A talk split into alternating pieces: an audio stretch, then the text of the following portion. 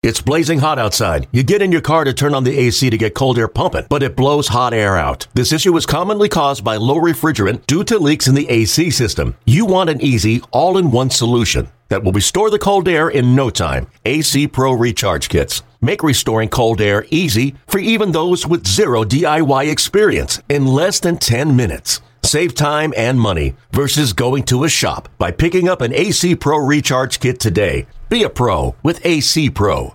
Clint Frazier was the number five overall pick back in the 2013 draft. He's currently the Indians' number two prospect. Tim McMaster here, joined on the line by MLBPipeline.com's Bernie Pleskoff. And Bernie, Frazier's a guy who was drafted because of his power. Is that still his big strength? Tim, it really is. He's an extremely powerful guy. I remember a couple of years ago shaking his hand in the Arizona League, and I thought I'd have to go into therapy. He's got these very, very strong forearms. His bat speed is extremely quick. So, what the Indians like about him is the power potential. And it is very possible, Tim, that this could be a 30 home run per year bat for the Cleveland Indians. Right now, he's aggressive at the plate. He has cut down on his strikeouts, but he still struck out 125 times last season in 588 plate appearances. But he also walked 68 times.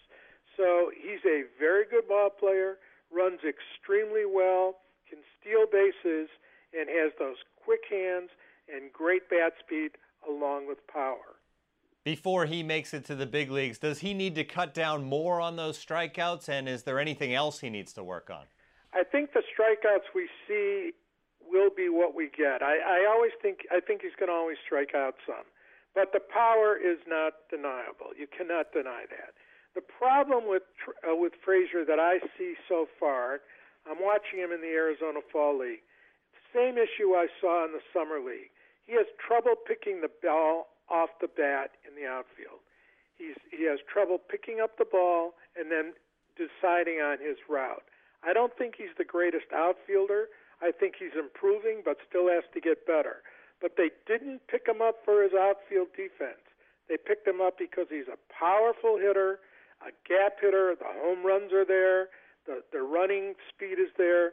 He is a very good pick at number one in 2013, and he's probably a year to a year and a half away from playing for the Cleveland Indians.